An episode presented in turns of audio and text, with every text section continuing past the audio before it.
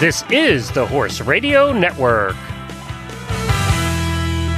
This is episode 28 of Retired Racehorse Radio on the Horse Radio Network, brought to you by Kentucky Performance Products and Cashel Products.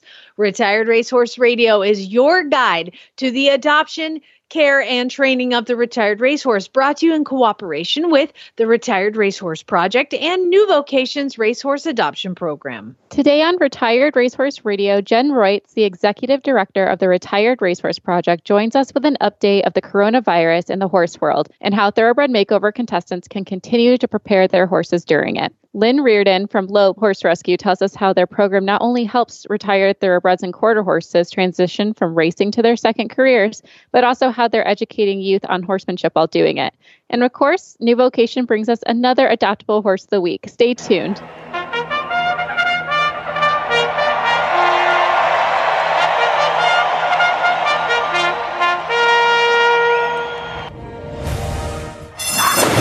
And they're off on Retired Racehorse Radio, the podcast that is your guide to the adoption, care, and training of the retired racehorse.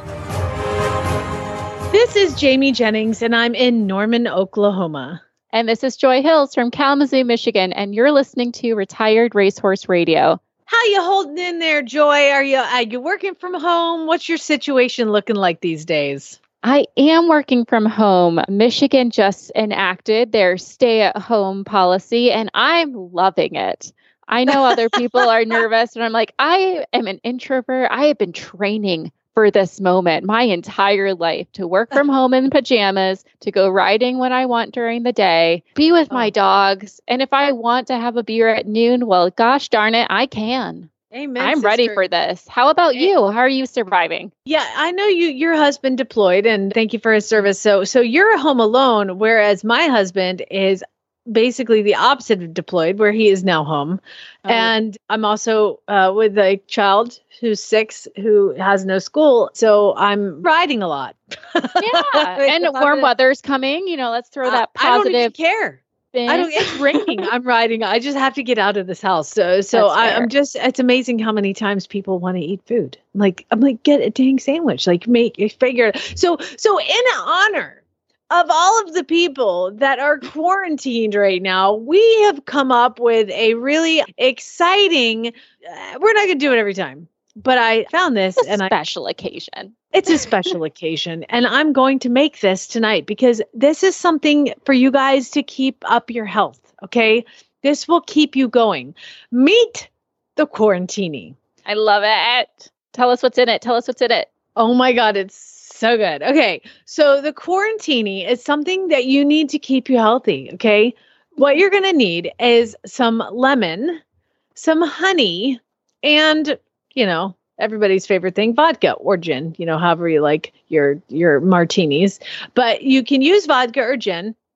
And then you know you get your little like ice shaker if you have one of those and you pour however much vodka that you would like into the shaker. And then you put like squeeze you know some lemon into it and you squeeze some honey into it. I mean that's screaming health but let's say you have a martini glass what you're going to want to do is you're going to want to moisten the top of the martini glass and this is the part that's really going to get it is you take a vitamin c pack and you turn over your martini glass into the mar- the vitamin c pack and you rim the glass with vitamin Oh c pack Gosh, that's genius. It's Isn't basically preventative health care. Your doctor would approve. I mean, it's amazing. So you've got vitamin C pack rimming the glass, and then you've got the vodka, which obviously it's going to kill germs, and it's going to boost your immune system with the honey and the vitamin C in it. I mean, how can you lose? I think it's a great idea. And I also will be doing that tonight. That sounds Doesn't that amazing. sound amazing. so you're welcome, everybody. Yes. Have fun with that. Well, we have a we have an awesome show. Really, I feel like an educating show tonight. I learned a lot doing some of these interviews. I, I did a couple of the interviews. You did a couple. Of, it was just Mhm. awesome. We both learned a lot from each other and from our guests. So hang in there. Stick around. First, before we get to our first interview, let's hear from Kentucky Performance Products. She swallowed hard as they walked into the start box. She could feel his muscles tense under her leg. Five, four, three, two, one. Have a great ride. She didn't have to ask. He galloped out of the box and across the field toward their first training level course. His ears pricked. Her heart pounded. He attacked each obstacle with confidence, clearing them with room to spare. A huge smile broke out on her face as she crossed through the finish flags. She leaned forward and buried her face in his neck. Their bond of love and trust blocked out all else. This love story is brought to you by Elevate. Research proven to have superior bioavailability, Elevate supplies the essential vitamin E often missing from the equine diet. Its all natural formula supports healthy muscle and nerve functions. The horse that matters to you matters to Kentucky Performance Products. Call 859 873 2974 or visit kppusa.com to order today. Well, we are so lucky to have Jen Roytz, the director of the Retired Racehorse Project, back to give us some very important updates of the Thoroughbred Makeover. Jen, welcome to the show. Hey, how are you doing? Oh, it's a crazy time to be a horseman. In some ways, you know, kind of being in social distancing has been great to spend extra time with my horses because there aren't a lot of people at the barn. But at other times, it's a lot of unknowns right now. so, yeah. Yeah. How have you guys been managing at the Retired Racehorse Project? Um, you know, in a lot of ways, just like everyone else, we're just trying to find our new normal, you know, and mm-hmm. for a lot of us, that means working at home and figuring out how to do things differently.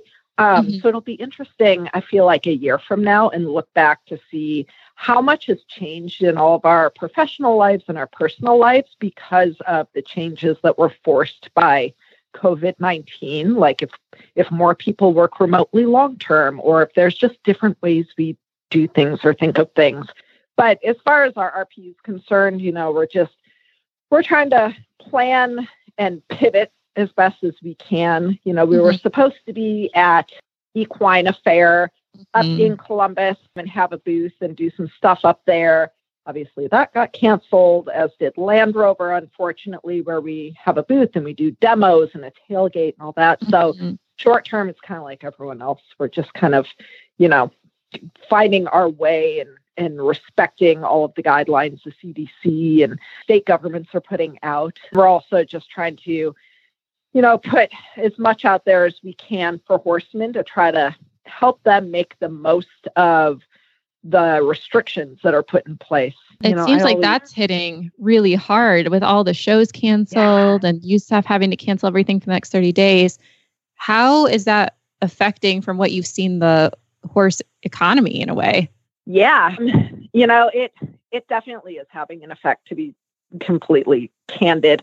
You know, I do a lot in aftercare outside of the RRP as well as through the RRP, but you know, more at the national level. And my fiance and I have race horses and and a couple brood mares as well. So we kind of see that side of it as well. So we're seeing with all these track closures and you know race cancellations the trainers at the lower level, some of them, you know, they live paycheck to paycheck, just like a lot of other Americans. Um, mm-hmm. And they're having to retire horses that maybe would have re- been retired later in the year. They're just having to kind of make that decision, retire them now. So that's creating an influx of horses into the aftercare sector. A lot of a lot of the rehoming agents that I've talked with on the backsides of tracks, especially that are hit the hardest, you know, tracks like Evangeline, where horsemen were told they need to get off of the backside as quickly as possible and move their horses and make other arrangements, or, you know, other tracks like Turf Paradise, and Delta Downs, you know, like they're having to make other arrangements. So mm-hmm. it is going to mean an influx of horses into the market. We're trying to do that, do as much as we can to support in that transition at the RRP. So we have the classified section on our website where people can list horses available for sale or adoption. Um, we took off the paywall. Normally, you have to be a member of the RRP to list a horse there, and a, an annual membership is $45. But we've done away with that for the time being, so anyone can list a horse there that is in need of rehoming. We're also making um, contracts available you know, we all know the importance of whenever you rehome a horse, whether you're the buyer or the seller, you should have a contract in place that protects the horse and it protects both parties involved. And so we made sure we have contracts available if someone doesn't have the means to have a contract drafted for them by a lawyer. We've got one that has been drafted by our RRP's lawyer that we're making available to people as well.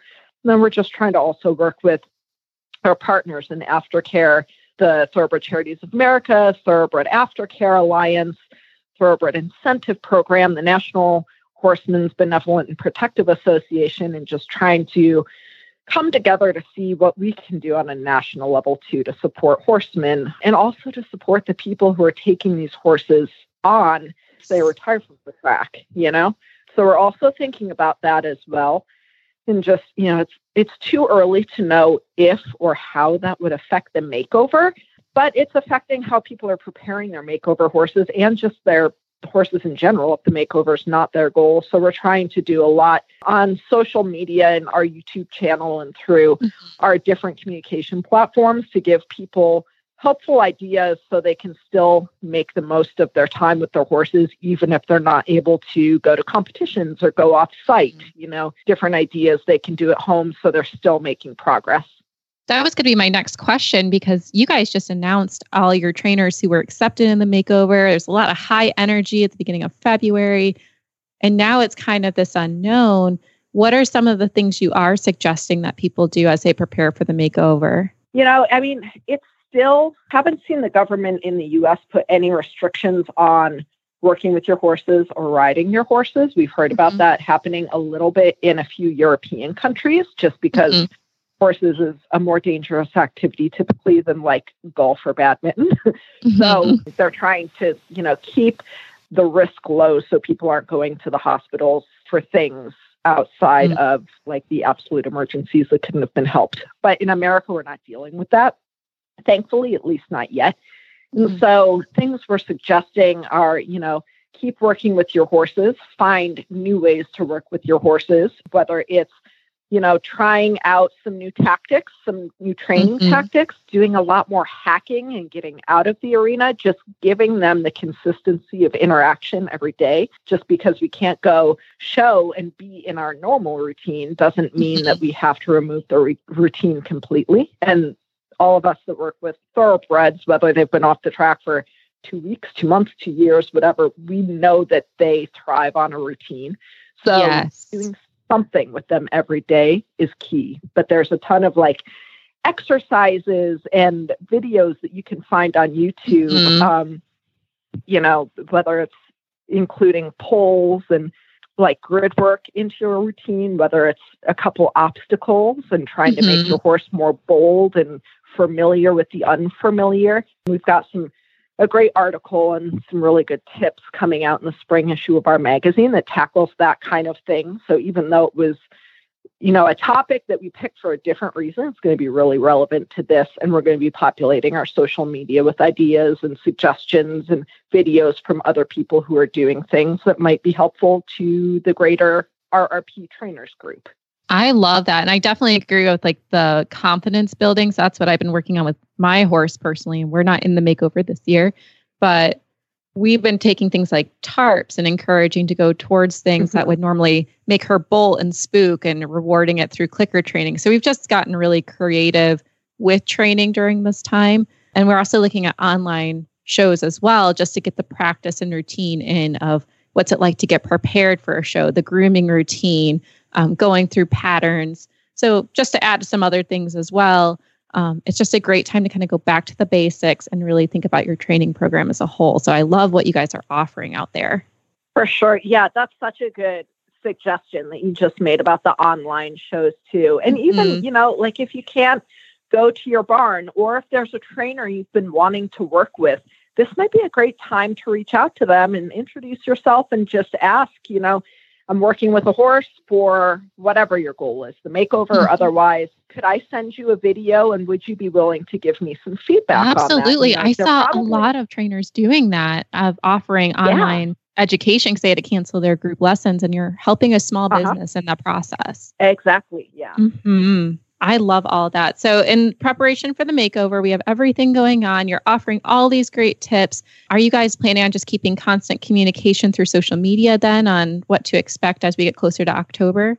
Yeah, yeah, for sure. We're keeping, you know, uh, we always communicate a lot through social media. For those that are pointing toward the makeover, we'll also be in close contact through email, obviously, and also post everything on our website so people can Mhm. check there. But yeah, we're just kind of, we really need to see what the next few weeks looks like so Yeah. we can have a better idea of what the next few months looks like. And then we will do whatever we need to be supporting people. You know, one of the things that we changed this year, which I think is going to help people, even though it wasn't done for this reason, is we created a wait list this year.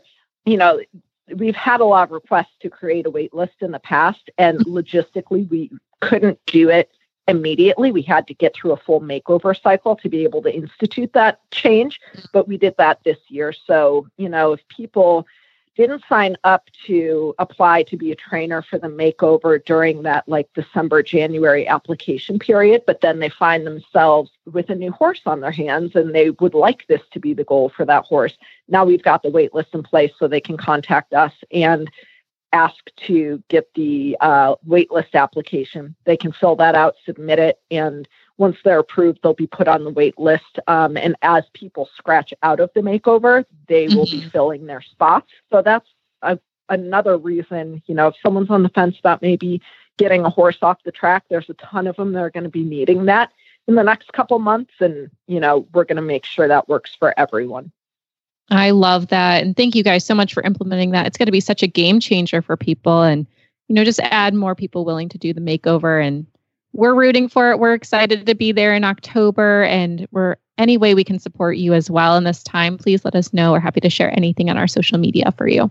Well, I really appreciate it. And ditto, you know, if there are people out there, even if you're not competing in the makeover, but you've got questions or ideas or suggestions or just, you know, like some uncertainty and you want to know how you can help during this time with off track thoroughbreds in general, feel free to Mhm. reach out to us and we're happy to help people connect and kind of make the most of the found time they have on their hands. Absolutely. And it also might be kind of fun if any of our listeners are doing creative things with their horses, put a video up on social media or take some pictures and tag the Retired Racehorse Radio as well. We'd love to share it and help people get some ideas during this time.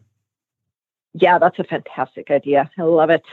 Awesome. Well, thank you so much, Jen. And we'll keep everyone posted and keep in the loop for more news on the makeover. Thanks again. Thank you. Cashel Company helps you enjoy the ride with their full line of trail bags and, yep, tush cushions. From cantle bags to horn bags and everything in between, comfort and convenience on the trail is what Cashel does best. To stay up to date with the latest products and news, follow Cashel Company on Facebook and Instagram. And to find their products, visit an authorized dealer or visit cashelcompany.com. I'm pleased to welcome to the show Lynn Reardon. She is the executive director of Lone Star Outreach to Place X Racers, and that abbreviated is LOPE. Lynn has a belief that every X racehorse is waiting to be someone's special champion, don't we all? And you guys help at risk racehorses find their second careers and you work with kids. So, first of all, welcome to the show, Lynn. Thank you for being on. Well, thank you so much for having me. It's an honor to be here. Well, tell us a little bit about LOPE. Well, LOPE is kind of this long standing, evolving organization. Way back in the day, we were just thoroughbreds only.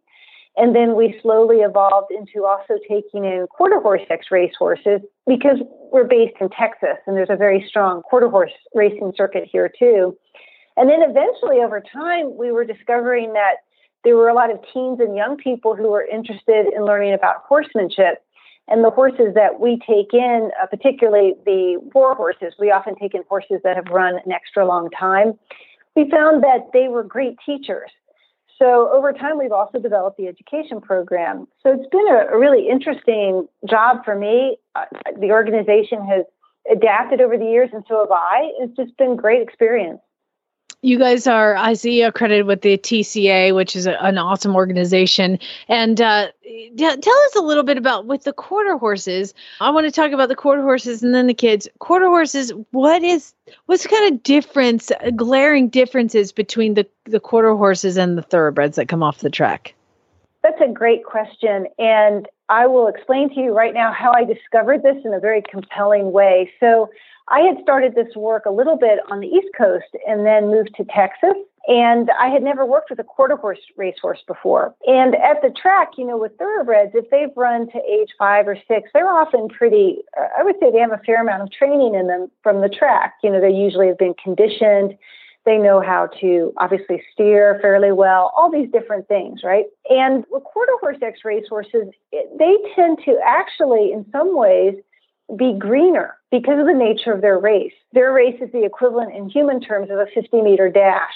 So it's all in the start. Whoever mm-hmm. starts well usually wins the race. And if you watch a quarter horse racehorse as, as he crosses the finish line, you'll notice that, you know, the thoroughbred racehorses, they very kind of leisurely, they pull them up, no big deal the quarter horses will just kind of keep running and you'll see the jockeys trying to pull them back because there's not as much nuance put into them. They're, they're flat out short sprinters, incredibly fast. Um, but there's not maybe as much put into how they're conditioned and how they're set up because their race doesn't demand it. Obviously, it's an extremely athletic race and it takes a lot of a certain kind of conditioning, but they tend to actually have less of a foundation in some ways than the thoroughbreds off the track who've raced maybe till the same age.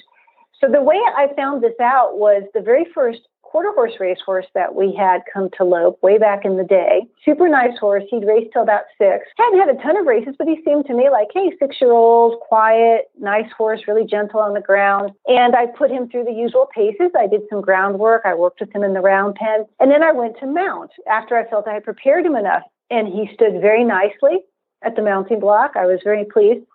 And the second that my leg came over and just brushed his side, he was like, boom, we need to be in Delaware now. Like he Oops. had no sense. and I, unfortunately, we were in a small space and I was like, whoa, whoa, whoa. Like I had no idea how extensive that button was. And that's because, again, it's all about the start for them. Now, a lot of times what would happen is we would have quarter horses and thoroughbreds both at our at our organization for adoption.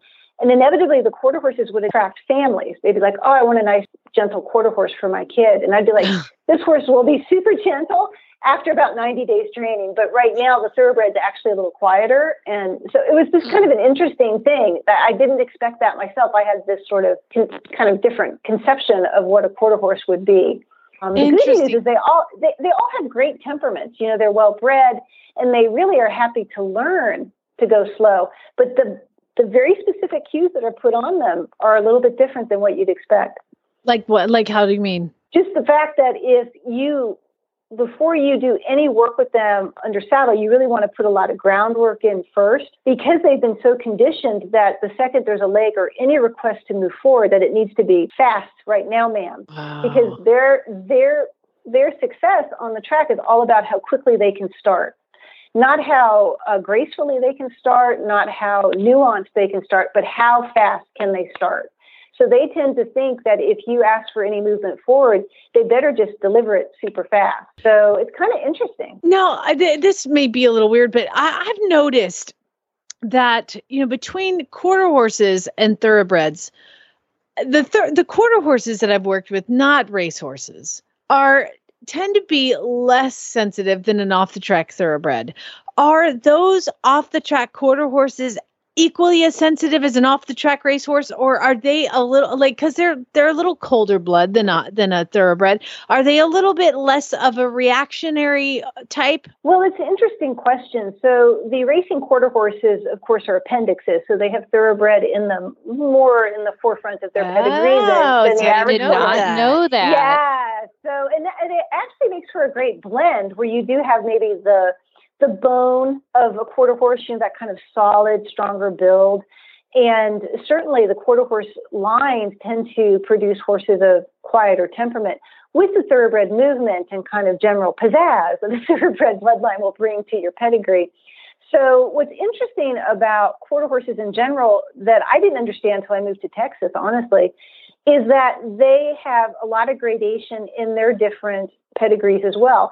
So, for example, if you're breeding a horse to be a barrel racer, that horse is going to have a lot more in common with a thoroughbred in terms of sensitivity and forward and eagerness to go than the horse that's maybe been trained to be a Western pleasure horse. Both are quarter horses, but they're coming from very different lines. And in the appendix horses, the ones that are the race horses at the track, what's interesting about them, again, is they have that extreme, hey, I really need to go when you ask me to go because my whole career at the track is based on how quickly I can get out of that gate. There's simply not enough time in the race for any other strategy, right? You get out of the gate fast and you just run like heck for the finish line. But once they are kind of off the track and you've transitioned them well and kind of demonstrated to them that, hey, it doesn't have to be that fast, I find that the quarter horses are really happy to know that. They're like, oh, it's like the other side of their pedigree kicks in and they're like, awesome. Like I, I really like going slow. Now that you now that you mention it, that's a great, great option for me. So it's kind of it's a fascinating blend, and the key is is to what we'll do is a lot of education for prospective adopters of the quarter horses saying, hey, these horses are great, and they are. They come from a great bloodline for temperament. You just have to give them a longer transition. We recommend X amount of months training, go slow, and then you'll have a really good horse. But don't just jump on them right off the track and expect them to go on a leisurely trail ride. These, these horses need a little bit more transition time, but they're very quick to learn it. They're very happy to learn it. It's just that if you don't know that, you could end up being surprised, like I was that day. Well, and I think that's true of any any horse. Maybe that number one, definitely a horse that comes off the track. But number two, any horse that you throw your leg over, like you're not just gonna giddy up, let's go, unless it's your your BFF's horse that she's had for several years. That you you know, mm-hmm. so you just have to exercise caution in all of the the times. So that's that's a sounds pretty normal. So tell us a little bit about the work that you guys are doing with kids and racehorses. Well, and resources. So the KID program is primarily done on the thoroughbred side. On the thoroughbred side, we tend to take in horses that are called war horses. You know, they've raced to an advanced age. They've raced a great many more times than question, the average racehorse. Let me let's let's get the opinion out because everybody has a different definition of a war horse. What is Lope's definition of a war horse? Well, we're a little bit flexible on it. The the classic definition tends to be along the lines of 50 or more races, having won 100,000 or more, that's and slash or, or being seven years older and above. And we'll take pretty much any blend of that. The only thing that we tend to back off is if it's a younger horse who's won $100,000, you might be a very talented horse. That to us is not necessarily a war horse. But mm-hmm. if you're a seven year old and you've run 50 times and you haven't won very much money, you're a warhorse. You know, you, mm-hmm. you kind of won your money a hard way, a buck at a time. So you, I, I had a horse come in for training, Joy, that had won, like, oh my God, it won $60,000 for Oklahoma. Mm-hmm. That's really good. It raced 72 times. Oh my like, God. Oh. Right, right, right, so that's not that good. Try. A for effort. No, a for no, effort. No, no, total minor league. Yeah, that was the first warhorse we had was a lot like that, very similar to your guy. So, so that's what we look at. And the horses that we're taking in that are kind of business category of warhorses, they don't tend to be the ones that maybe have as popular a following. Maybe they've been kind of, you know, working class warhorses. They might not have as fancy a pedigree. Usually the people who've had them at the track really care about them, but they don't have a lineup of people wanting to buy them to retrain and resell. So they may not be as commercially valuable. Of course, they're very valuable to us and to the people who adopt them and to our students. But that's why we're reaching out to them, right? Because we feel like oh, they might need a little extra help that Lope can provide. Gotcha. Gotcha. Okay. Well, cool. This is so. How do you get the the children to your place? Well, what we do is we have a teen and youth internship program, and we tend to work with about six to eight teens and young girls, usually around 11 years old. These are girls who are interested in careers with horses. They maybe want to be veterinarians, maybe they want to run a boarding facility.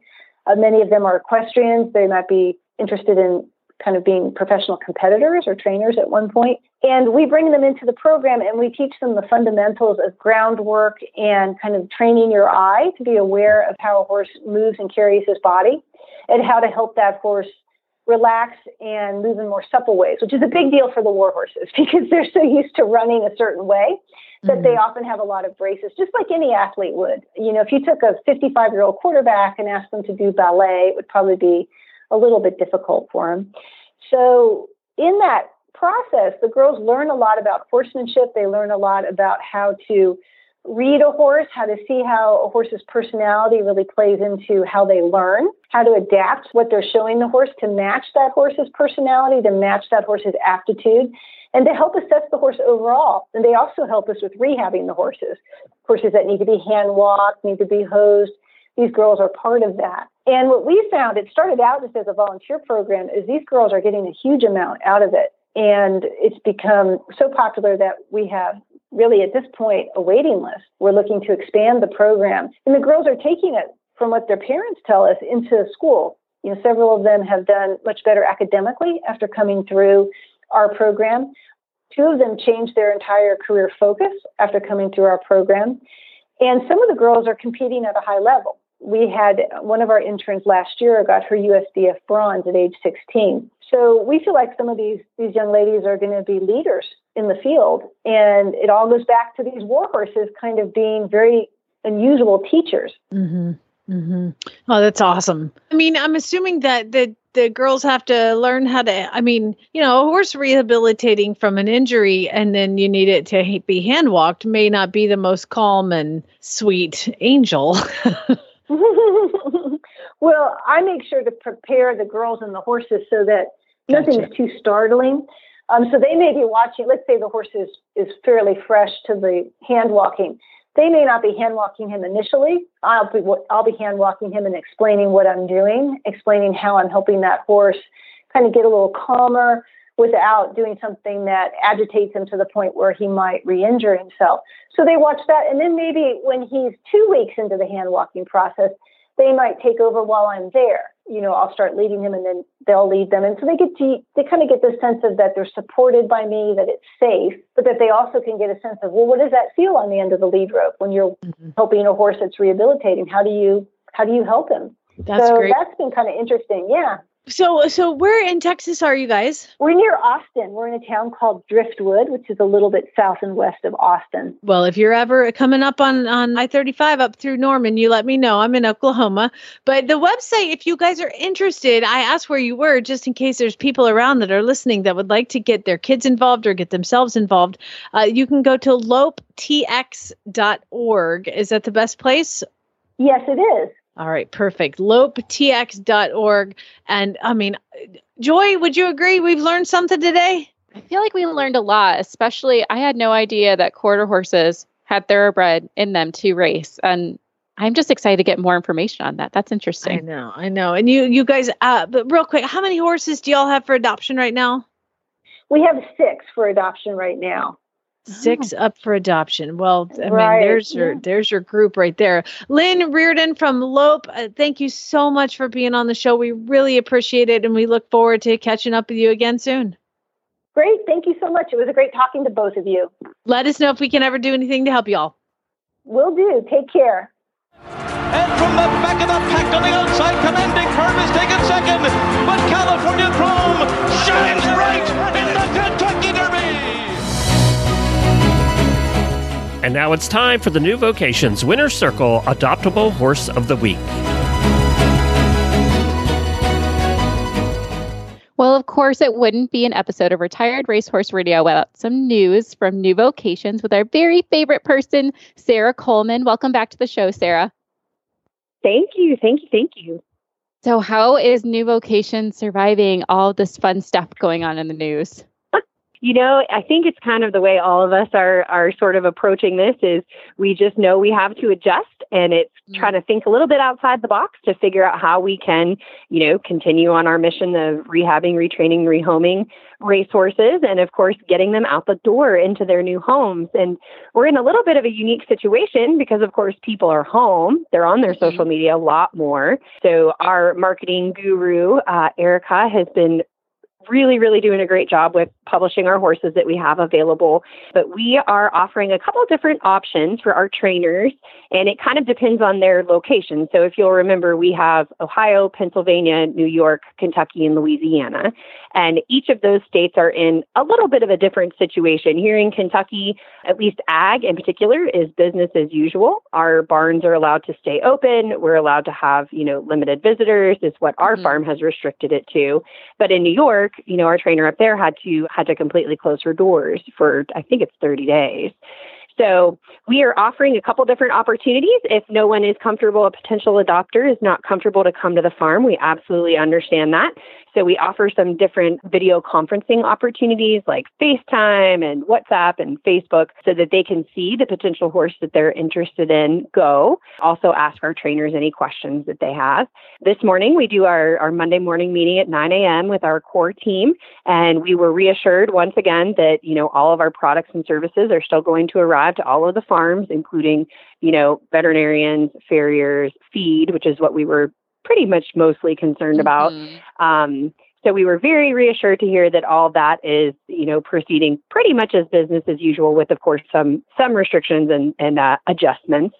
But um, Leandra, I know for sure, had mentioned this morning that she definitely has not had any kind of slowdown in email interest about the horses, which is wonderful. And we definitely hope that you know maybe we can create create a, a competition with the quarantine in the name. That's who gets their quarantine cutie at the end of the month or something Aw, like oh, that. I So- love that. That's fun.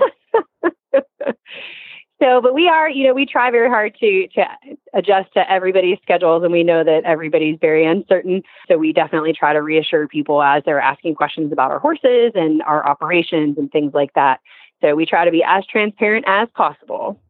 I love all of that. And it's amazing how technology during this time, it's just so important for us to be able to use it. I love you guys are still adopting out horses and going through. If people can't adopt right now, are there any ways they can help new vocations, maybe through donations or anything like that?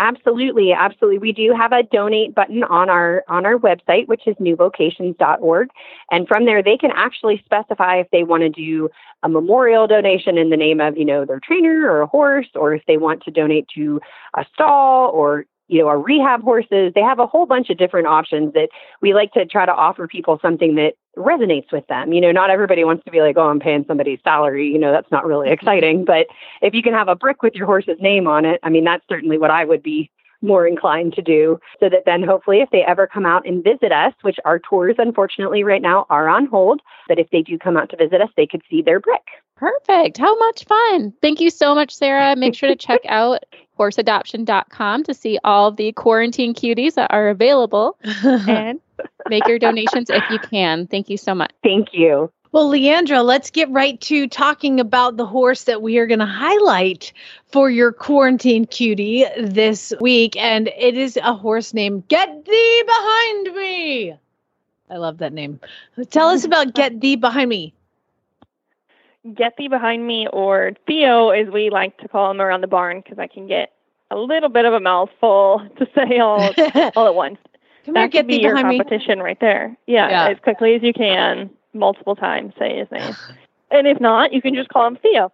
He stands at 16.1. He's a 2016. It's I'm still getting used to calling the 2016s four-year-old. Oh my God, that's weird, right? is- that's the case. Yep. But he he's a horse who's really transformed, has gone from caterpillar to butterfly all in the time that we've had him.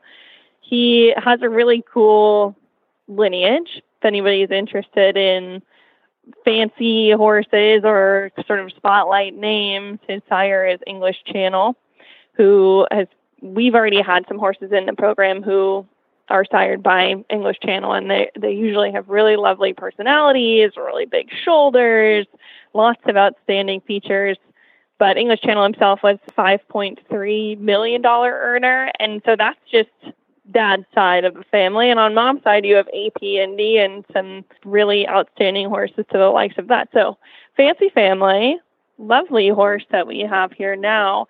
But when he first came, we were working on a lot of really basic things like clearing up some ulcers that he had, shutting him out. Even in the pictures that we have up online, he was still gaining weight. He continues to, but he, you know, it's an evolution process. But given that, I think that some people could have easily judged this book by the cover when he first came in and maybe not thought much of him. I even was surprised when I started working with him. He was such a wonderful mover under saddle.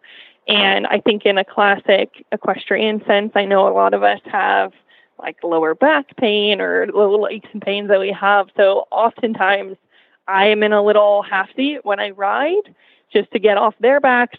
because it's good for the babies to get off their, their backs while they're developing, but also selfishly because a lot of times my lower back would be in pain. And this, I always say, like, if you see me sitting on a horse, chances are they're super smooth to ride. And that is exactly the case with him. I was so blown away. Even when he was super goofy and throwing his head around when I started him, he was super smooth and didn't take a step, a bad step out of place. And now, as he's gotten sort of the goofiness out of him a bit, there's nothing but shining prospect that you feel when you're riding him. He's just such a neat horse. He's one that really I think has a wow factor and I just cannot wait to see how he does and who he goes to and what he what he does because I I just know it's going to be incredible. You know, he does watching you ride him and then looking at the pictures, he does look like he'd make a nice little sporty jumper.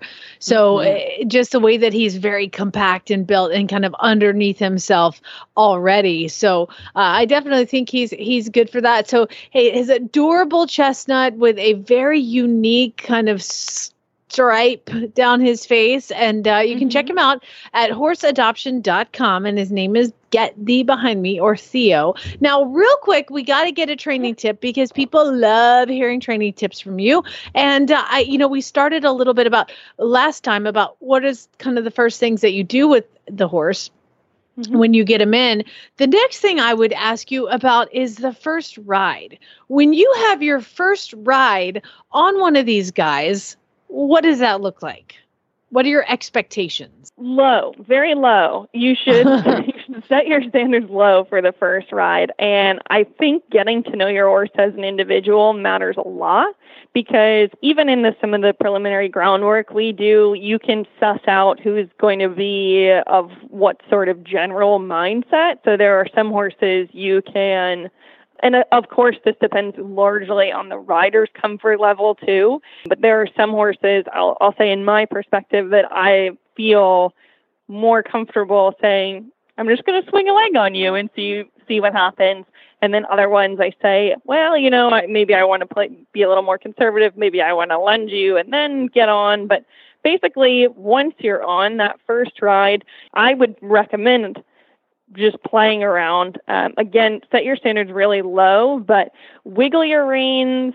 I always recommend starting with as little pressure as possible because it's harder to get back that sensitivity rather than start with it. Like you want to start with just a little bit and then just ask for a little bit more at a time in increment until you get the response you would like. But things like how does this horse turn? Is he sensitive to, does he, you know, bend one way easily and not the other way? Because then you can identify issues of whether they don't have the bilateral balance. Are they stronger on one side? Do they grip really hard on one? Are they really sensitive? Are they not so sensitive?